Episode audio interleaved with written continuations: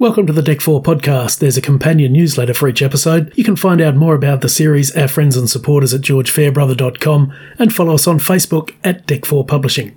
Hope you enjoy the program.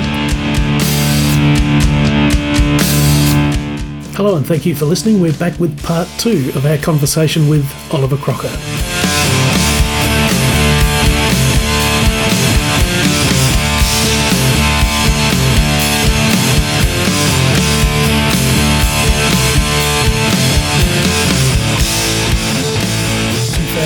2007, 2008. Um, some very interesting projects going on then, also um, with some people that were very pivotal to your career. Uh, and obviously, we'll talk about Frank Williams, the Frank Williams story. But can we perhaps open by having a bit of a chat about Tanner and also Murder by Appointment? I went to York St John's University, which was a spin off then of Leeds University. I went to school in Beverley, Yorkshire, where there was no such thing as film and TV or media studies. It just wasn't there. And I'd always grown up watching films with my mum and dad. Like every Saturday night was film night. Moved around a lot as a kid. So like only really had my brother like as a friend every three years we'd like move with my dad's work and so you'd just start again. So i only ever had my brother. So like when i wanted to make films like i started off when i was 10 making like doctor who little short films with me and my brother playing all the characters because we had no friends so we just play everyone. Um, and you know this was all on like high eight you know there was no editing you know, if we if we made a mistake, we'd have to rewind the tape and do it all crudely. With my mum being our camera operator, you know. So like by the time um, I went to uni and did uh, theatre, film, and television studies, dropped theatre after the first year, even though I got all my best grades in that.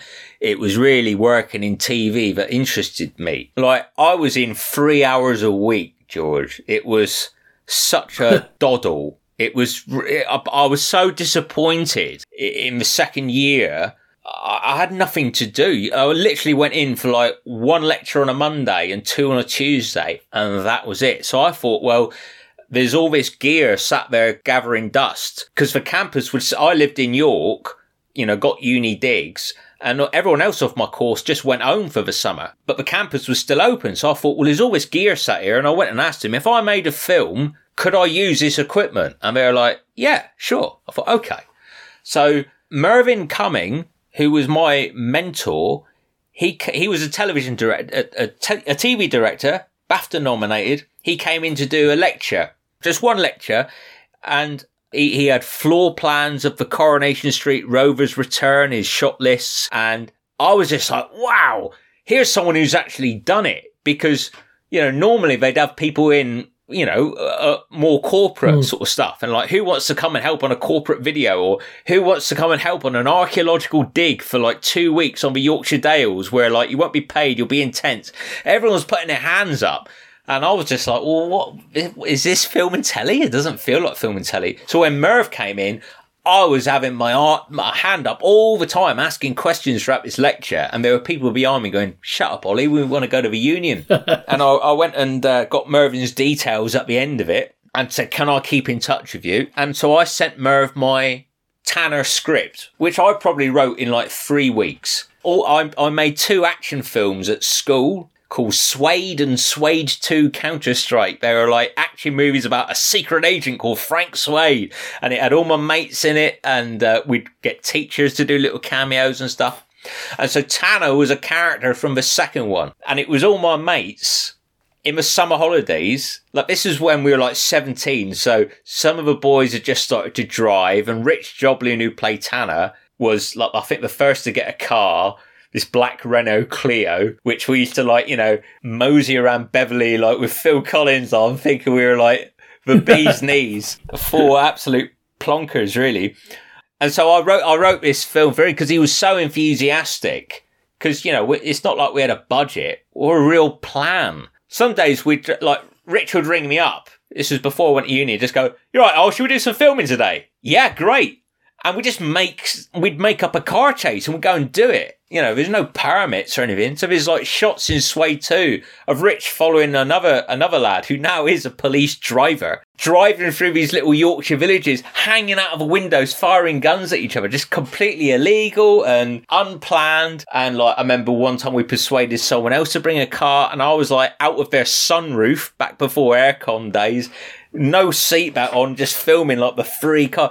But it was all. the, that's the thing. I was just like making little set pieces. Really, there was no real story, no real sort of plan. That that came afterwards, and it was the same with Tanner. To be perfectly honest, with Tanner, it was basically frustration at not having enough to do at uni, and I also wanted to try and do it properly. Which is ironic because the script, I was probably still writing the script while I was making the thing, but I worked out I could shoot it in like 20 days over like a three month period. And um, I thought I'd like to get some real actors in uh, it started with Henry Ayrton, who was my, my I, I, had a girlfriend in sixth form, and her dad had been an extra in Emmerdale, and I was far more interested in talking to Henry than I was this girl. I was just like, "Oh, can I see your old tapes, Henry, of you in Emmerdale?" Like you know. And I remember once there was a shot of him going down a lift. He and I think he counted change in his pocket, looked at his watch, adjusted his tie. He did everything in this shot of this these people coming down a lift. It was like the busiest extra acting you've ever seen. And so I wrote him a little part, and he knew Bernard Wrigley, who who's done who's had a wonderful career like working on Phoenix Nights and he's done a lot with Steve Coogan. So my my entire objective was to try and get one real actor, someone with an IMDb page in my film. That was my only aim. And I ended up getting three because to- Tony Osoba said yes. Bernard Wrigley said yes via Henry. And Frank, Frank's character, I had to write for him be- because by the time Frank got back in touch, Tony, had, Tony and Bernard had already shot their parts, which I, I, I again imagined one of them would say yes, but they all said yes to sort of, you know, helping out this young filmmaker, you know, for a favour. T- Tony, I wrote to via his agent. I still remember being, I, I, I'd met Tony, he was doing a play, um, in York, and a friend of mine from uni uh, was his dresser. And she said, oh, I'm doing this play at the moment at the York uh, Opera House, and uh, Tony Osoba's in it. I was like, what?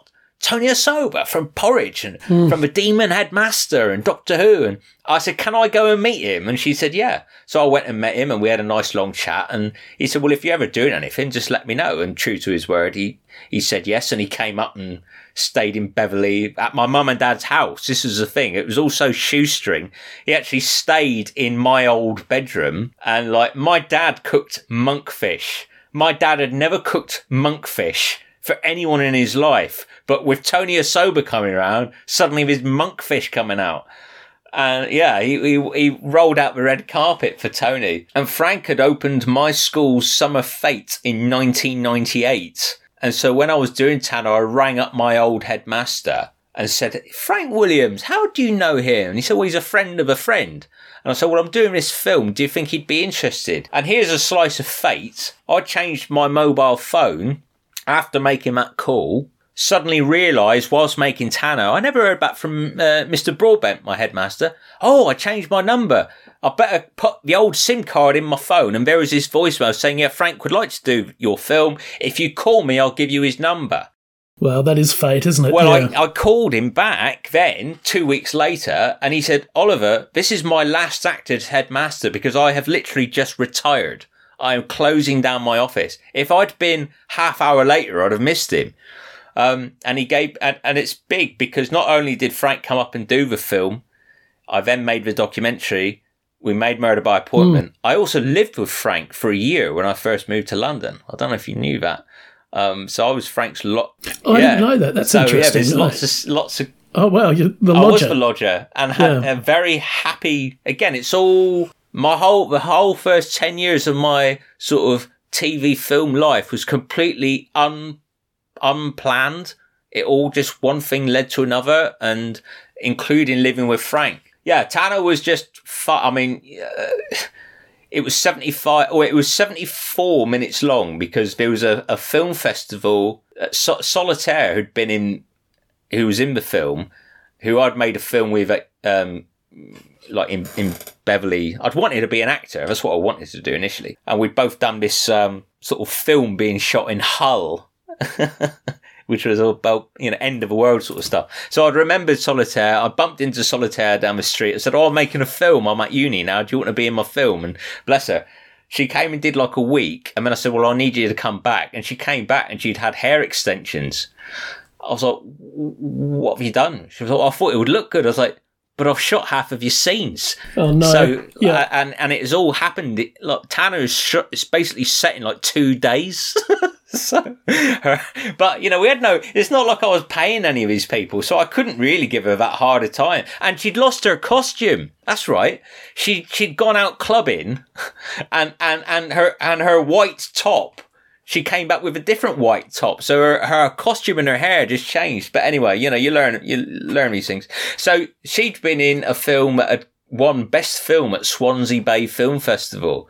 So I thought, oh well, I'll enter Swansea Bay Film Festival, and there was a best best you could you know either go for best film or best film under 75 minutes i thought well if i make a 74 minute film in that category i'll have a good chance you know this is this is the thing there was absolutely no real rhyme or reason to my thought process but it it went there and it got nominated for best film and mervyn and i went it's it, but it's completely. I, I've no idea why, because it was they must have been short on numbers because like there's shots in Tanner. You say, will it ever be streamed? No, it won't. Because I mean, there's. Uh, I broke the lens midway through the film. And so the, the, the, macro lens was bust. And so there's shots where it just looks like it's shot through mud. Um, you know, it, it, it looks awful, but I thought I could do it all myself. And and, and I didn't think to sort of ask anyone. I mean, Mervyn came and directed the last day. I said, "Can you, as a thank you?" I was like, "I'll give you fifty quid. Will you come and like be my guest director?" Because I thought that way I can say, "From BAFTA nominee Mervyn Cumming," you know. And um, bless him, he came and uh, you know he he storyboarded the day that was Frank's scene. So Merv came and directed Frank's scenes. So we had this little, the three of us Frank used to say, "Well, I like this because it's youth and experience." Sort of combined, Ollie's enthusiasm and Mervyn's experience. And so. A little bit of shooting Tanner is in the Frank Williams story, isn't it? The scene where Frank's at the desk on the phone and. That's right. He's sort of the, the villain. That's yeah. right, yeah. Yeah, because we shot that in the August, and then that's that. Then we we shot the documentary in November. That was when we were back at uni. Well, that was the thing. You had to do six months of the course you had to do an internship. Now I was like, and the options were you go to BBC Look North and, and wash dishes, or you know you you go and work in local radio station, whatever. So I said, can I do my internship with Mervyn and make a documentary with him? And they're like, uh, yeah, okay. So we shot that in three days, and I did the editing, and then I had the rest of that time off. That was what I found. So, you know, you're paying to be there, but actually, I, I don't feel I learned. I, I, my uni education was from Mervyn. It wasn't, it, I mean, one lecturer was really good, but then they made him leave because he hadn't done a master's there. And it's the same with Mervyn. I got, I got Mervyn a job actually as a lecturer. And then they said, right, well, if you want to come back, you need to do a master's here. So they got rid of their two people who'd actually worked in telly because they didn't have a degree at York St Giles. So it was all a bit, you, you, know, we all we all lost out over that. Got a couple of little stats on Mervyn Cumming, who was um, who sadly passed away not so long ago. Um, hundred episodes of Coronation Street, 127 episodes of Emmerdale, 41 episodes of EastEnders, as well as Family Affairs, Brookside, Byker Grove, and lots of others too. So his credits are very impressive. Yeah, I mean, Merv I think Merv is actually why I do what I do now because, uh, bless him, he he gave me so much time. We'd go to the pub and I'd just like ask him so many questions about his career and like his CV mm. at that time was just this, you know, two two pages of A4 with those numbers. But like, I remember his IMDb page at the time had just like five series level credits.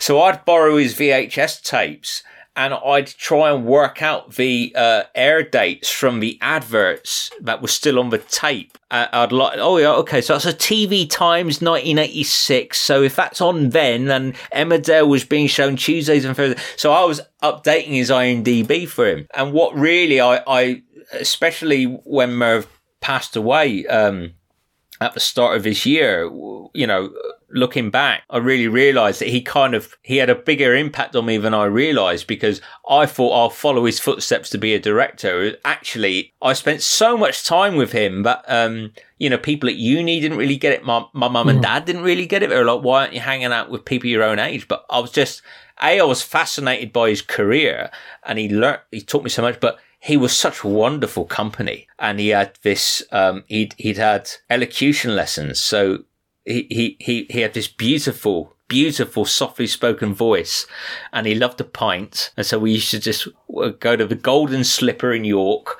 We'd sit at the same table and I'd just ask him loads of stuff about Coronation Street and I'd borrow his tapes and then bring them back and then I'd borrow like Eldorado, you know, and he remembers like Eldorado, which was this famously catastrophic series that the BBC sort of made. Merv yes, remembers, right. Merv, di- Merv directed 10% of Eldorado and he remembers on the first at the screening, oh no, it was at the, uh, he left the screening of the first episode because it was so bad. But in the first week of production, there were three directors around the pool and the director just took the script and chucked it into the swimming pool. And Merv said, that good, eh? That's like it was just this, you know. It was oh, they were building the sets while they were still like while they were doing it, you know. But I found that fascinating, and like you know, everyone else on my on my course were like interested in current TV that was being made then, and I was interested in stuff from like 1992. Yes, um, and it's been the same ever since. Yeah, as you've probably gathered. But yeah, so Merv had a huge, huge impact on me, as as did Frank. You know, and so making that little documentary. Mm. It was an absolute pleasure. It was, but like going down with Merv and I, we shared a hotel room in in Edgware. You know, like a, a B and B and it like it was like such a dive. You know, the the, the bedroom mirror had been like at some stage smashed and it was held together by chewing gum oh, and, no. and like the the sink had been pulled off the wall so it was held with a chain with a chain connecting it to the wall oh, we no. had some adventures and Merv was a oh, bless him he used to direct in his sleep so he middle of the night he'd go and what's more please And I'd be like, I'd wake up in the middle of the night thinking, the first time it happened, like, what's going on? Now, once more, please. Bless him. So yeah, he, would keep you awake with his with his snoring. Bless him. He snored like I've never heard anything like I've never heard anything like it. And then he'd be directing in, in his sleep. Uh, oh, but so many happy, happy, happy days. And and he was brilliant with actors. And um, and he, you know, he was shooting. He shot that documentary. Uh, I'd ask. I was asking Frank the questions and worked out the locations.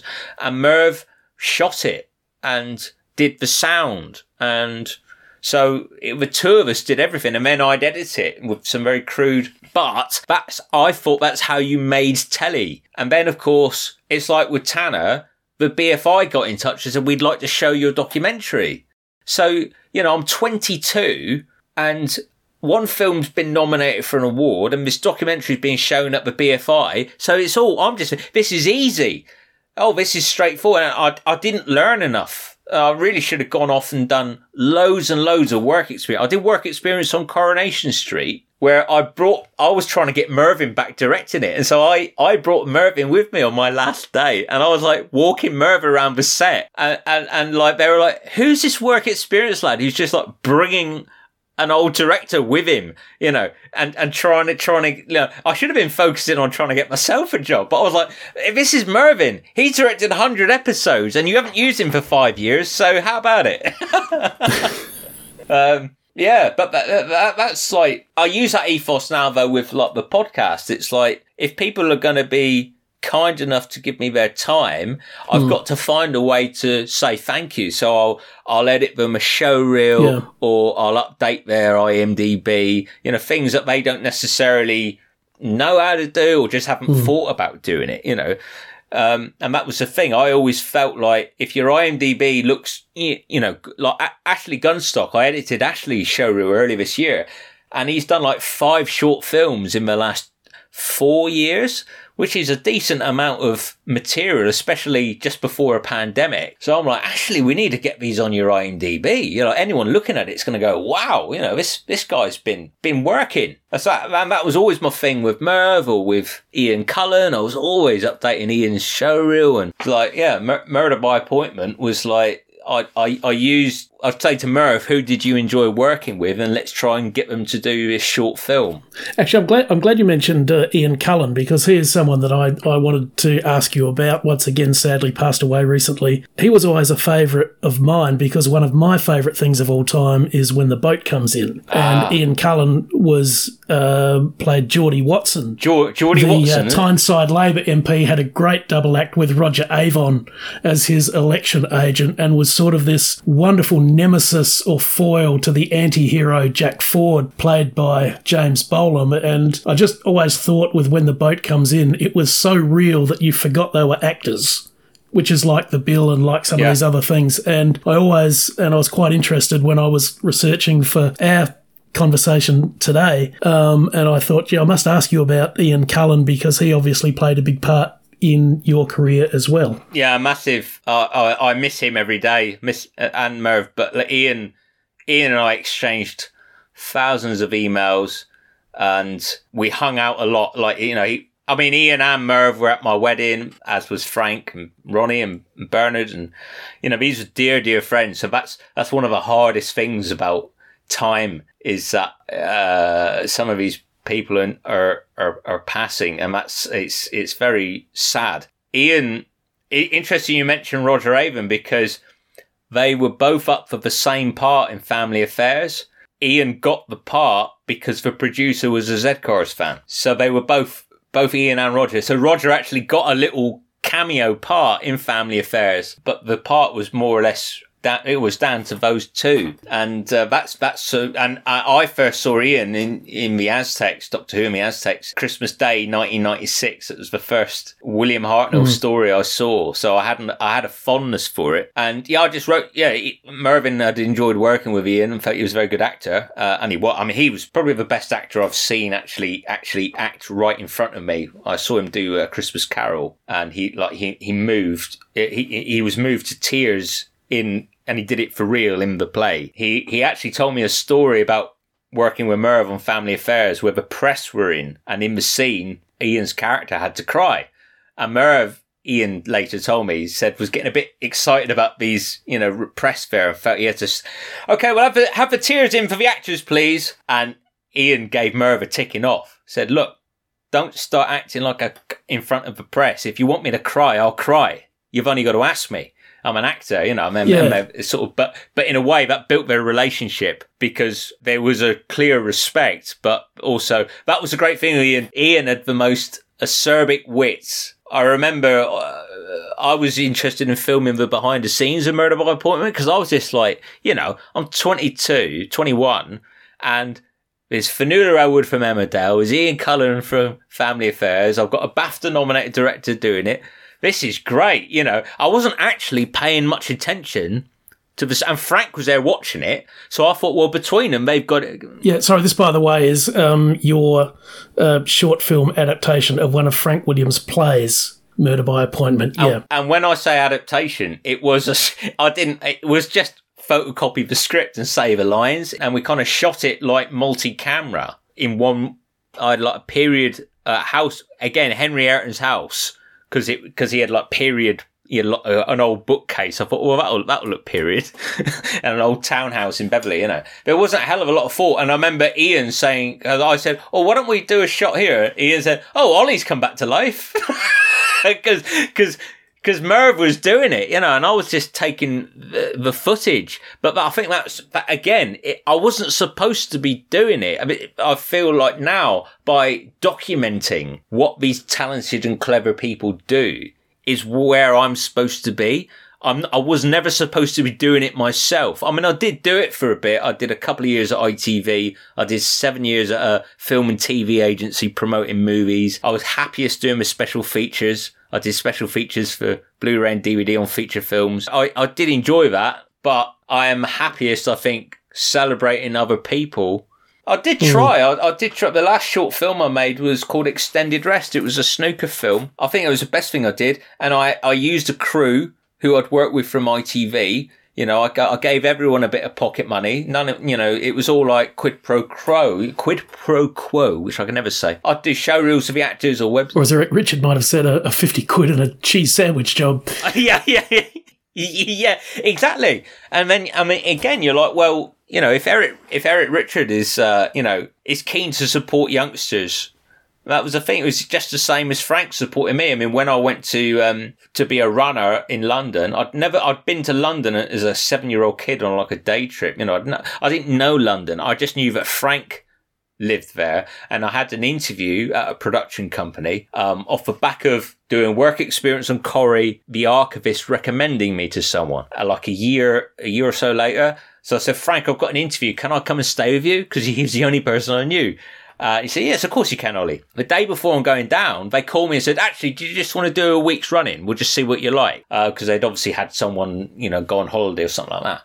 And uh, so then I said, well, Frank, can I stay for a week? He said, yeah, of course you can. Well, I'm there doing the dishes, you know, literally. That's what I was there to do. Do the dishes, empty bins, open doors, you know? And they said, you're archive, aren't you? having done a week's work experience on Corrie and, and got on with the archivist.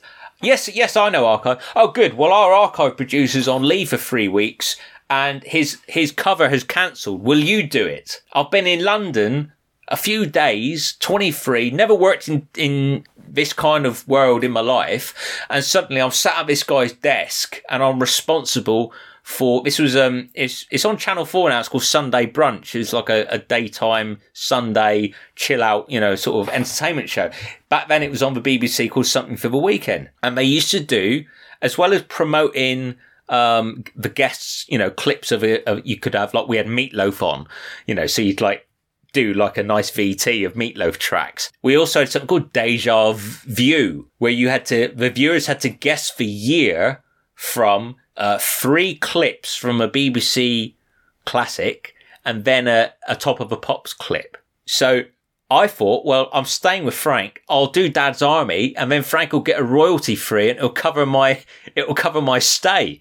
And we did, and I used the recruit because Frank was in that episode so much, and so um, yeah, that was a, uh, a wonderful episode. episode. So I thought, well, you know, because Frank, bless him, let me let me stay for that time. And then, then they said, well, what we'll do is, because this guy came back and said, I've done a good job. This is again, they credited me on BBC Two as a producer because mm. I was covering this guy. So I'm 23. You can imagine, can't you? I've just had a documentary shown at the BFI. I've had films not uh, nominated for an award, and then I'm a producer on TV 23. Easy easy peasy, you know, and it all, I wasn't actually learning a hell of a lot. I just thought this is, you know, go with the flow. So like my career suddenly s- snowballed quite fast. And then I was going for like another job as an, like the guy said, yeah, you can be my assistant. So I went back to Frank and I said, look, I've stayed here for a month having dinner upstairs with Frank and Ronnie. Ronnie was a dancer in the Dad's Army um, stage show, and they've been good. Uh, Ronnie Grange. Ronnie Grange, um, a wonderful, wonderful man in his own right, you know. Um, and and when I first met, really took a back seat, didn't want to interfere. You know, but, but as they call it, they're good companions. You know, they they they share the house and have done for like the last twenty years, and they're best friends. I remember having dinner with Frank and Ronnie. And I said, I wrote this check and said, I've stayed here for a month. I'll find somewhere to stay. I'm just really grateful.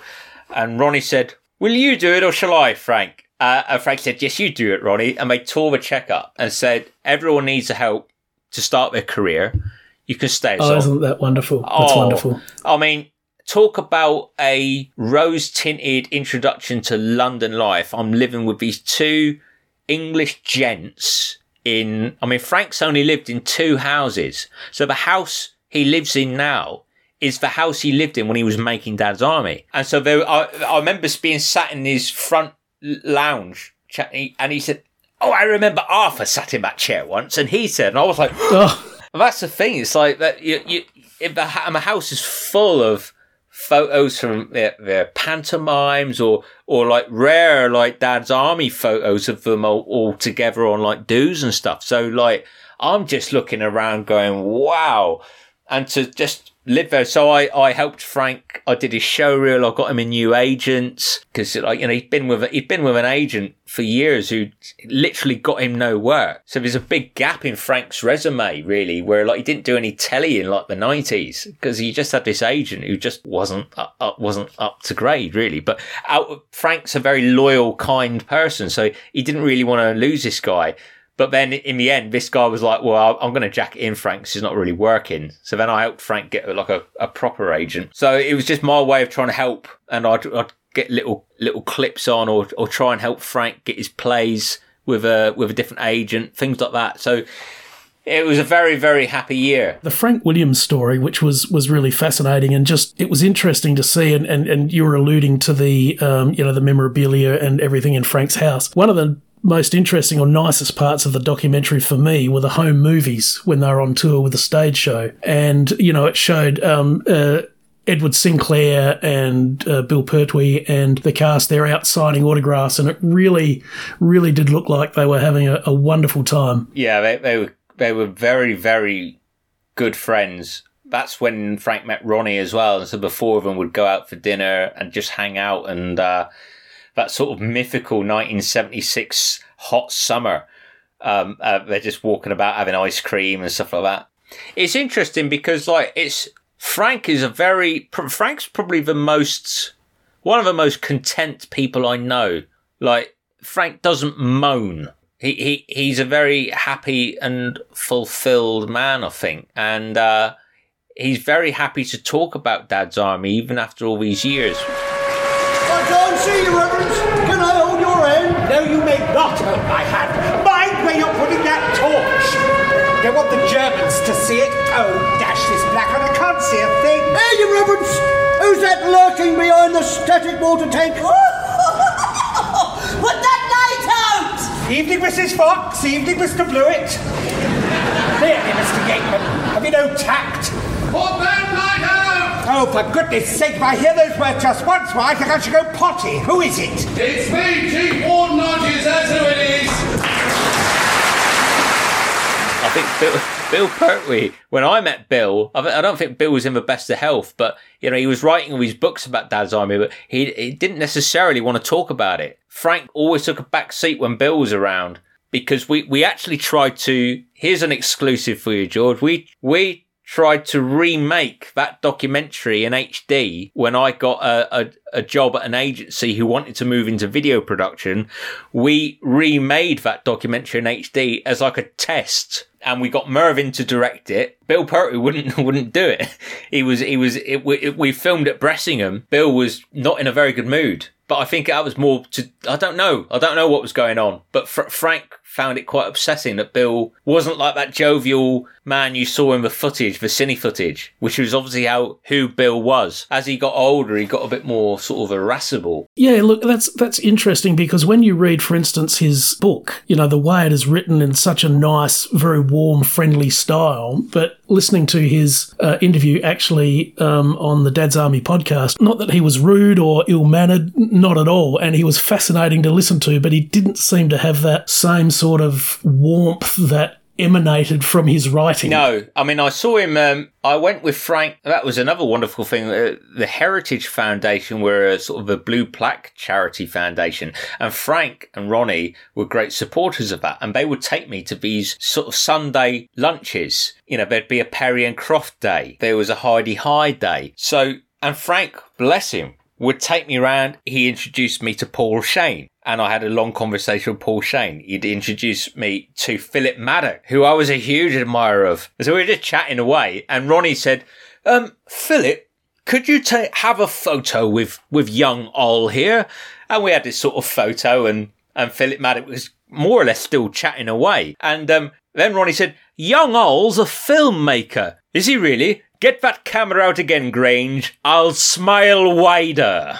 he said. And he is amazing. And Philip was going to do a Dad's Army podcast. Oh, wow. And I literally yeah. spoke to him like a couple of weeks before he died we, we, we, we'd arranged to do it. So um, that was such a shame. I'd have loved to have, have, you know, spent more time chatting to him. To go back, sorry, I'm doing a tangent, but Bill Pertwee was at one of these heritage dues and got up on stage and proudly talked about a charity he was supporting and how everyone in the room really should get behind it. And as he walked, as he got back off the stage. We actually went up twice. He went back up on stage to interrupt someone else who was already who was already up there because he'd forgotten to say something, and so he wanted to say it. And as he walked down off the stage, he passed me. He it was lovely. He, he gave me this very Chief Hodges wink and a smile and patted me on the shoulder, and it was so lovely. And so that's how I like to think of Bill Pertwee, where, where he seemed on form. It could just be that he just didn't like getting old, and uh, but yeah, he didn't want to do the he didn't want to do the documentary. You know, we chatted to Michael Knowles, we chatted to Jeffrey Holland, you know, all these lovely people who were kind enough on their day at Bressingham. And Pamela Cundell, I, I, I met, and she was lovely. But yeah, it was a, it was a, just a fun, great big fun time. The interesting thing about Frank Williams and Dad's Army is that he was only in half the episodes, but he made such an impact on the show, I think. He, you know, you imagine him in it constantly, but he wasn't. And, and some of those episodes he only had, you know, perhaps a line or, or two, but he, he made such an impact. Do you have a particular favourite Frank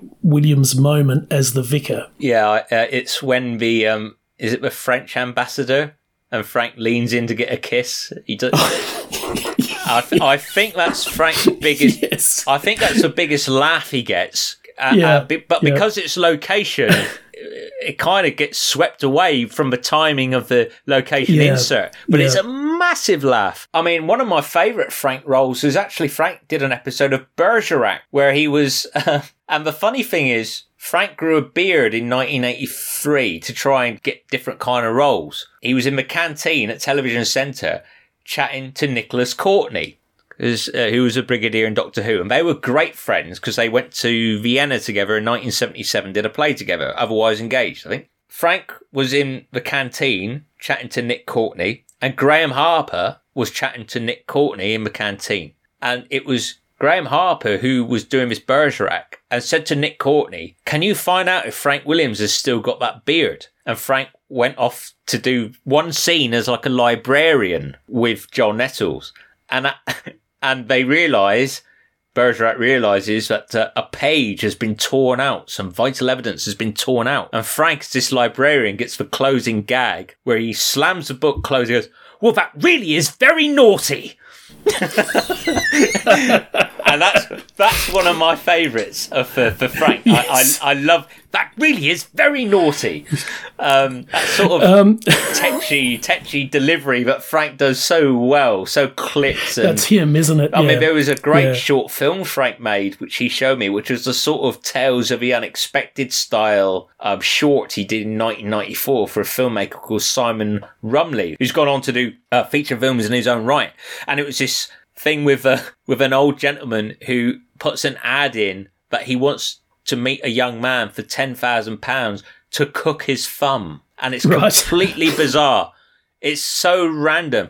And Frank is superb in it. Superb. At that time, like he didn't work on telly for another 12, 15 years. And you mm. think, oh, you know, he should have, he should have been, but I, I don't think he got enough. When you look at his CV, I mean, he did a, he did a, a, a he played an army major in the late 80s on a series called Screen One for Moira Armstrong. He's excellent in that. He had a um, he had a very brief cameo in the original House of Cards with Ian Richardson as the Tory party treasurer who's getting a big briefcase full of cash in some dodgy political deal. Um, I just very quickly, uh, there's one moment in Dad's Army that um, I really love with him, and that was when. It was in All Is Safely Gathered In, and Hodges had had a, a near miss in the air raid the night before. Lord, I found you. I must talk to you. Oh, hello, Mr. Hodges. I hear you had rather a narrow escape last night. Narrow escape! It was a miracle! It landed right there beside me. If it had gone off, I wouldn't be here to talk to you now. I should have been killed.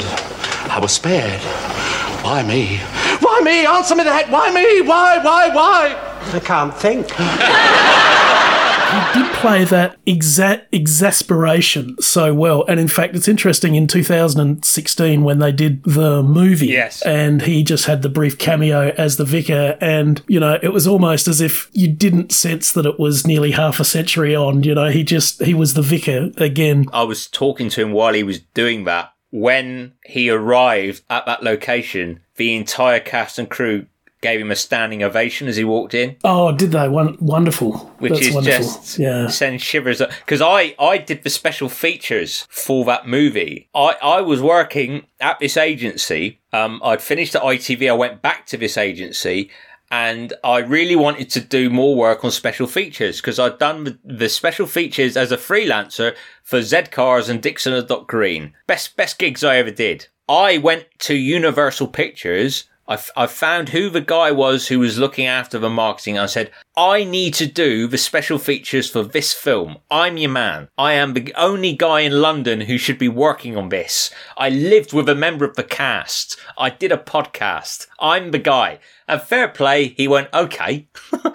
so, um, and I got sent all of the uh, behind the scenes footage and I made two little featurettes. One was called Legacy and The Women of Warmington. Catherine Zeta Jones. Because they all stayed in the same hotel in Beverley, the Beverley Arms, I think. And Catherine Zeta Jones was like coming up to Frank, like fangirling about meeting the vicar from Wow. Dad's army. Yeah. You know, Oh, and, and, and, and um, Ronnie took a photo of Frank in his costume in the pub before, because they had like closed sets and things like that. And Frank just looks 10 years old. The happiness at being back. And there's a nice positive vibe to end on. I really hope you enjoyed this conversation with Oliver as much as I did. What a treat that was. And uh, we really, really appreciate him being so generous with his time and so many of these wonderful stories, not only about the Bill and Dad's Army, but about his remarkable career as well.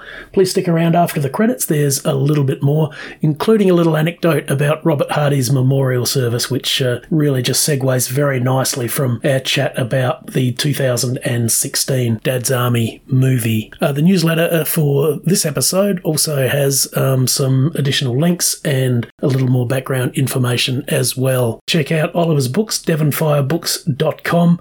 Uh, there's the latest updated version of All Memories Great and Small, and of course, witness statements making the bill series 1 to 3 and please check out the entire back catalogue of the bill podcast um, you can get lost in there for hours and hours and hours it's just wonderful find that on soundcloud and many other platforms as well in terms of fair use of copyrighted material for commentary and critique, our policy for that is at the Dec4 webpage. Thank you to Steve Collins for technical support. Thank you to Gainesville for the music. Thank you to Oliver once again. And thank you to you for listening. Original music by Gainesville, keeping the spirit of Tom Petty alive in Europe and playing great classic rock and roll. Check them out at gainesville-band.de and link to their socials. The Dec4 podcast is also brought to you in association with tellmewheretogo.com. If you love travel, now more than ever, it's important to listen to the experts.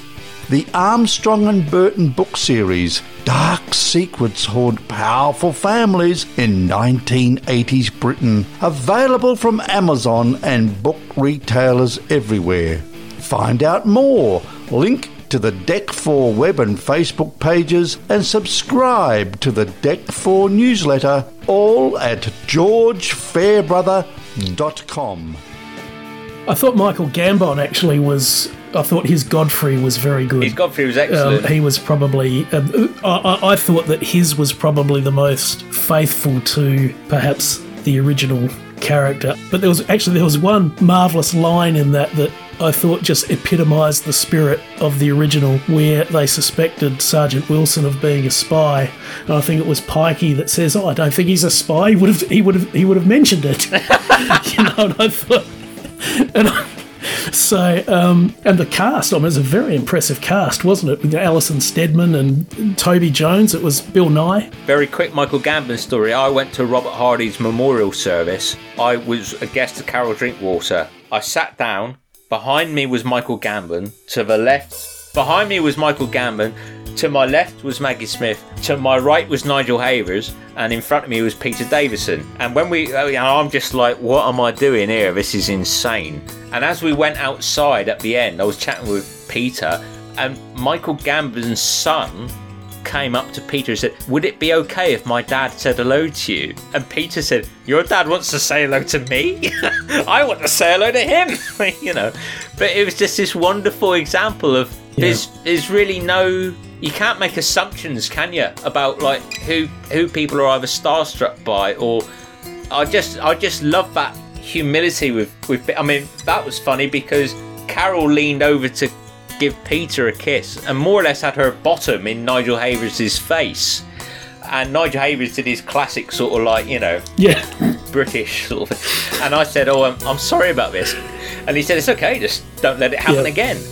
And I suddenly got the giggles, you know. Uh, he, uh, I mean, I rang Frank on his 90th. I sent him a little hamper, a best of British hamper, so he could have some wine and some cheese and biscuits and things like that. And uh, you know, you know, he's 90, but he's still he's still got all. I mean, his eyesight's not so good, and he says he finds it harder to move around now. But he's 90. His brain is still completely active and, and there, which is fantastic.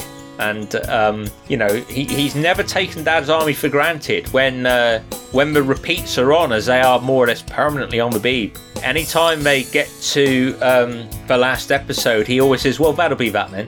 And he's always pleasantly surprised when we start again. You know, he was in every episode of the last series. Of there's only uh, like one a piece that he's not in in the previous two, so he, the, the part did sort of grow because I've been watching uh, Are You Being Served lately, and, and Frank would have loved to have done that. He said he literally was, he never got anywhere near that.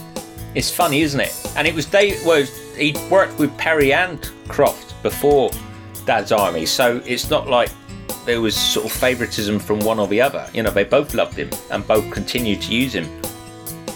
When I look at something like Tanner, the amount of thought that went into Tanner was minute, was was minuscule, and the amount of thought that goes into the podcast. I mean, I've got a spreadsheet for everything now. There was no Excel. What was that? I, I, I like making making all this early. I mean, the Dad's Army one was the Frank one was probably the best thing I did as a, as a student. Um, um, but yeah, the, the, like as a filmmaker, I was a lazy, self-indulgent filmmaker, which I'm more than happy to talk about because I had a great time. But yeah, I did one on that. That's why I've started doing the, the little titles on the one-to-one. I did this flame trailer. It's because I cocked up the. Um, I did everyone's intro, and I said, "And the Dame Trudie Goodwin, go Goodwin." Oh, I put my teeth back in, and I thought I'm not going to just say all that again. And I and I was like cutting it. I was like, "That's awful. How could you do that?" And then you just feel embarrassed and a div. So um, I thought I'll do a trailer and make it all look like it was like a title sequence when really it's just covering a cock up.